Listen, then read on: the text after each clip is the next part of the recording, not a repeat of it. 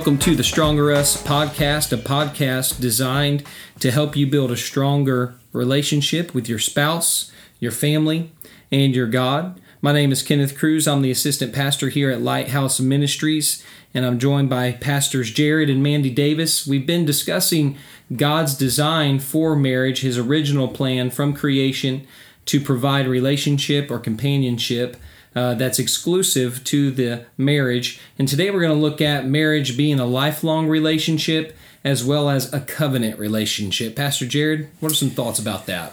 Thank you, Brother Kenneth. Um, so, yeah, we're, we're you know digging a little bit deeper into seeing uh, marriage through the right lens and uh, I don't really feel like that you can do this without talking about marriage being a lifelong relationship, uh, because there's so much in the Bible that that you know lets us know that this is not temporary. Right. Um, Mignon McLaughlin said, "A successful marriage requires falling in love many times." Always with the same person. That's good. And uh, so love that. Matthew chapter 19, verse 6 is, is uh, where we're going to pull our scripture from. We're going to go to, to Romans 7 2 as well. Wherefore, they are no more twain, but one flesh, that therefore, what, or I'm sorry, what therefore God hath joined together, let not man put asunder.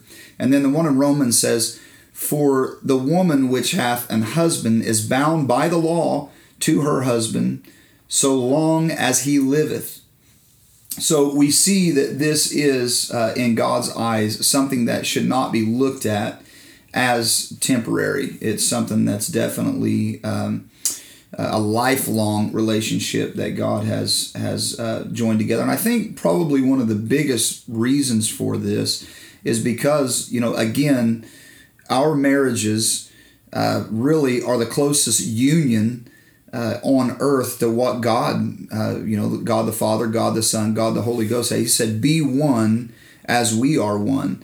And what what does that really, you know, if if it's temporary, what does that what does that picture for the rest of the you know the world whenever they look at us?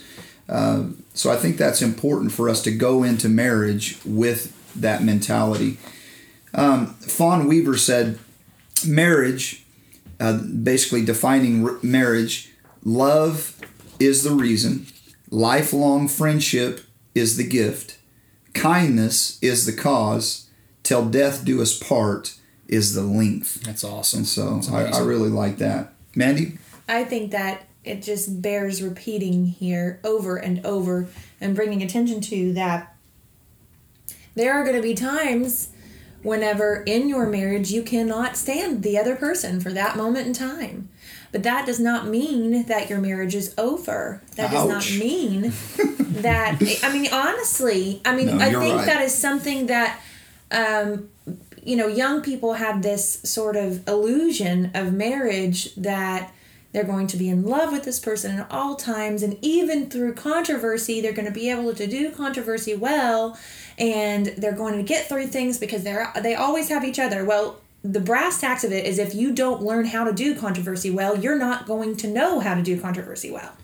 Right. So get it's out a, it's there. A fair, it's a fairy tale, you know, type type of marriage that they're coming into. It's a misconception, mm-hmm. you know, of you know I'm going to live happily ever after. And right. I read in a book one time where it talked about that being, you know, just a, a misconception of marriage, and they yeah. we come into that with the wrong kind of expectations. Right, right, absolutely, and especially women because we have our own preconceived notions about things, and and men are pretty much it's kind of brass tacks. They kind of put things in boxes and put them away, and they can put things away in their mind. But women, everything affects everything, and so and plus we have this whole notion of it's going to be a happily ever after, like you said, and we're going to have this whole um, fairy tale. The fairy tale yeah. thing that that's what we Life. always have dreamed of for our, the whole of our life, and we have the big white dress and all of these things. But if we don't learn how to do marriage, we're not going to know. It does not come. We are not born with that knowledge. And I think too that a lot of a lot of the problems in marriage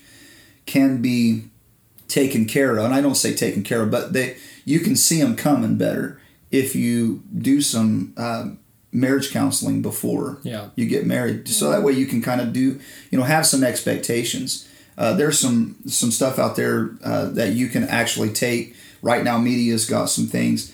Uh, your pastors, I'm sure, have got some good recommendations. But I think that that's important before you get into marriage to kind of see what's coming before you get there. Right. It's it's always good to prepare Yeah. for something that you know is going to happen. You know, conflict is going to happen in marriage. You know, Yeah, like different things. finances. Right. Right. So you know, all of these things are going to be an deal. issue in marriage. So learn how to do it before you get into Right. it. it'll Learn how to do it help before you you get into it. help you with that lifelong relationship Right. to make it easier. And it's never too late. Never too late. Anything lifelong is going to take work, and um, there's going to be problems along the way, but you don't have to have the same problem along the whole way. Right. So That's you're going to have to, you know, the first decade deal with some issues, then some more problems will come up, and it it doesn't mean it's a bad relationship. It just means you're working together. Exactly. And you've got to be committed to that Right. lifelong side of it. Right. Yeah, that's really good. So, marriage uh, being a lifelong relationship, there's a sub point that we have underneath uh, this point today that I feel like is important to bring out. Um, this lifelong relationship with you and your spouse is inten- it is the intended context for raising children. And I think that that's really something that the reason why that we put such a, a big priority on marriage uh, is because that's what God intended us to raise our children in Yeah. is a lifelong relationship. And I know that there's probably some people that are going to be listening to this that you, you you don't have a lifelong relationship with your you know maybe with your first spouse or whatever but wherever you're at right now you know you need to put that work in Yeah, Right. because exactly. because your Right. children uh, they need stability in their life Yeah. and and this is so vital malachi chapter 2 verse 15 uh, i'm going to read uh, uh, these couple of verses uh, out of the new king james version just so they're easy, easier to understand but did he not make them one having a remnant of the spirit? And why one? He seeks godly offspring. That's really good. you know it's important for us to to put a priority on marriage because it is it is the foundation for family and really families are the foundation of our churches Right. and the churches are the foundation of our nation. And so Right. Hmm. you know it all kind of comes down to the marriage and how important it is. First corinthians 7.14 says for the unbelieving husband is sanctified by the wife and the unbelieving wife is sanctified by the husband.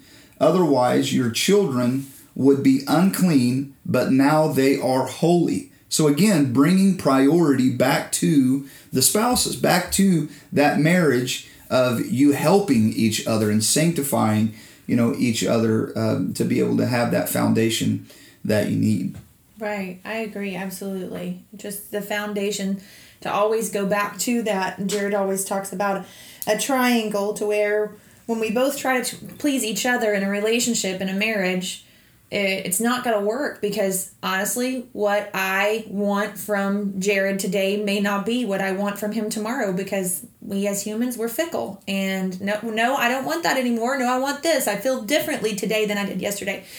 So that's always going to fail whenever we try to please each other. But if we both collectively, as a unit, try to please God, Yeah. then and ultimately we're going to please each other because we're pleasing God. right because he's the only thing perfect Right. in our Yeah, marriage He is. Yeah.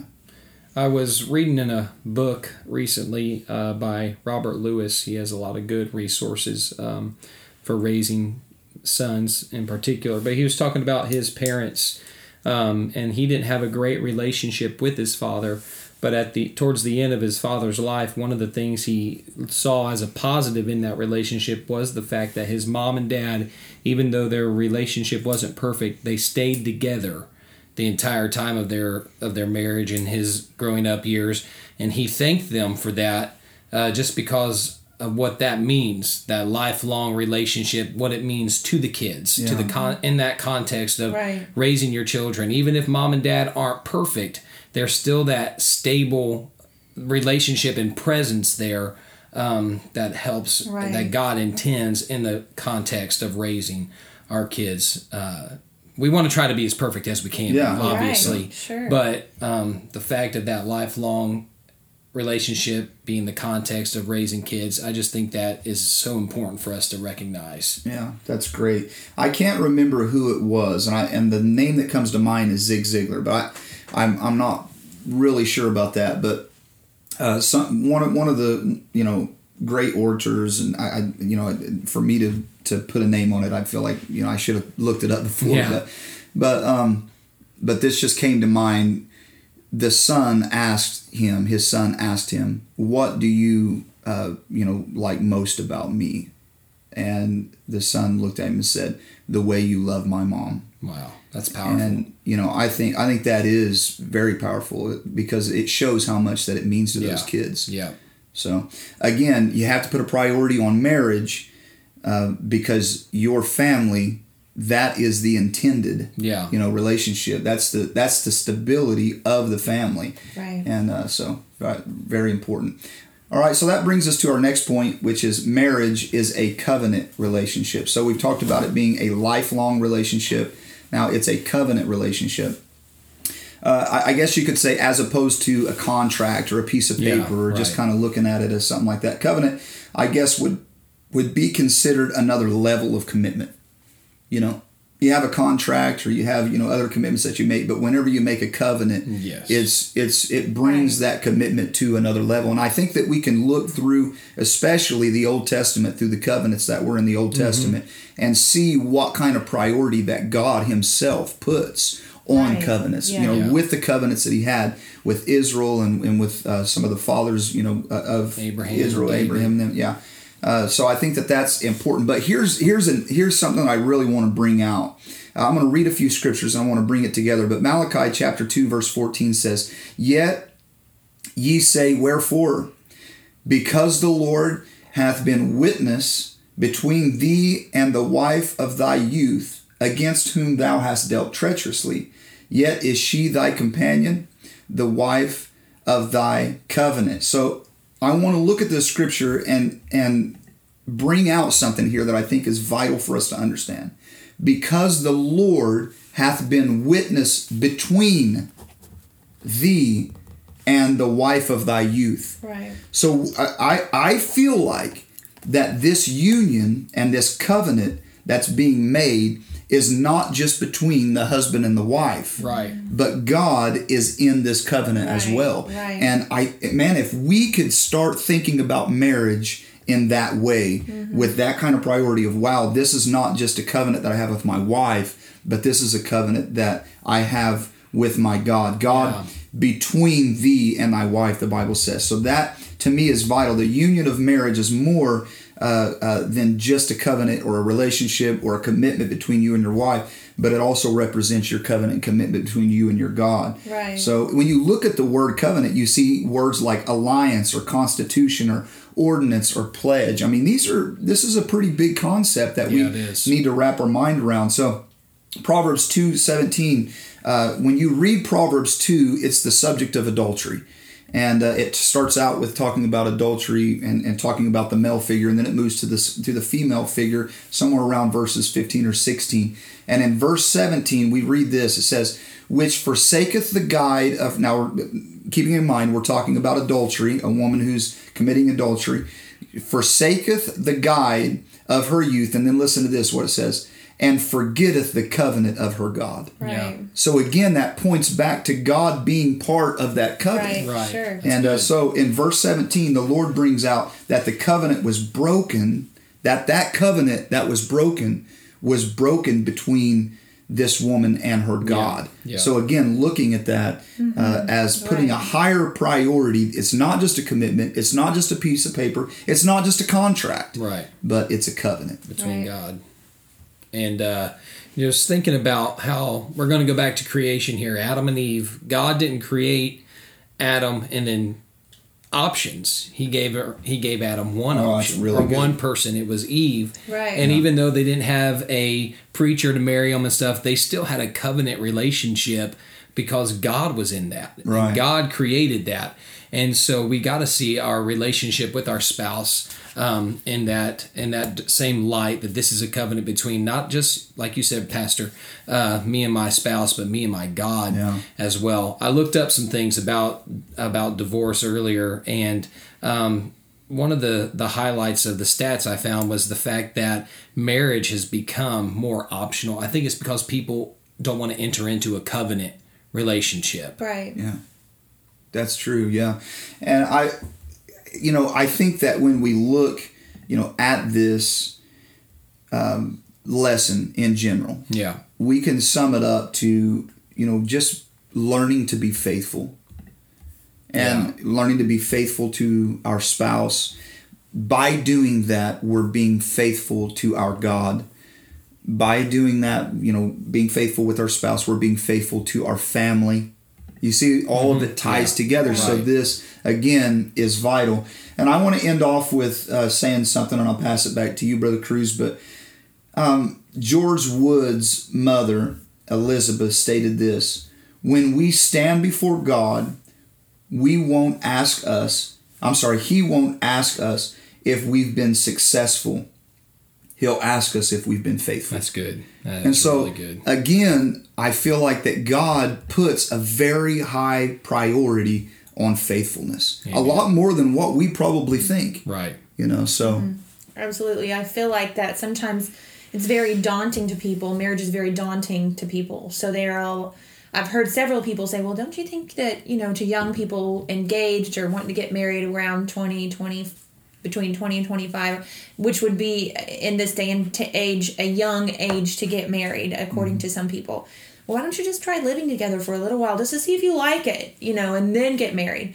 And I think that basically they have shied away like brother kenneth said they've shied away from that covenant because they're they're afraid to make that covenant and it just is it's the world in which we live in but i also i mean it's just something that we all are going to face even with my own kids. Um, there are people that have said well don't don't wait to get married. I mean you know why don't you just wait to get married?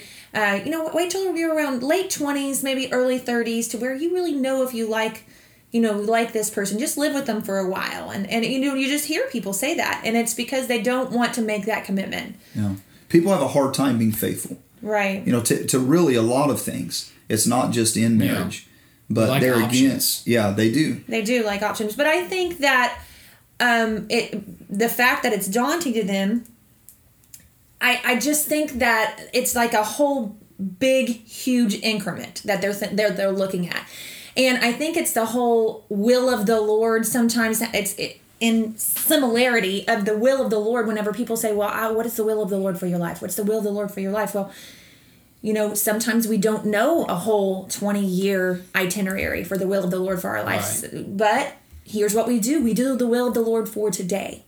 And when we look back 20 years, we will have done the will of the Lord for the last 20 years. Same thing in marriage. Well, you know, I don't know exactly all of these things that are lined out. Yes, we do need to discuss all of these things. Yes, we do need to be prepared for all of these things, but we also need to have a happy medium and say, you know what? Can I serve my spouse today?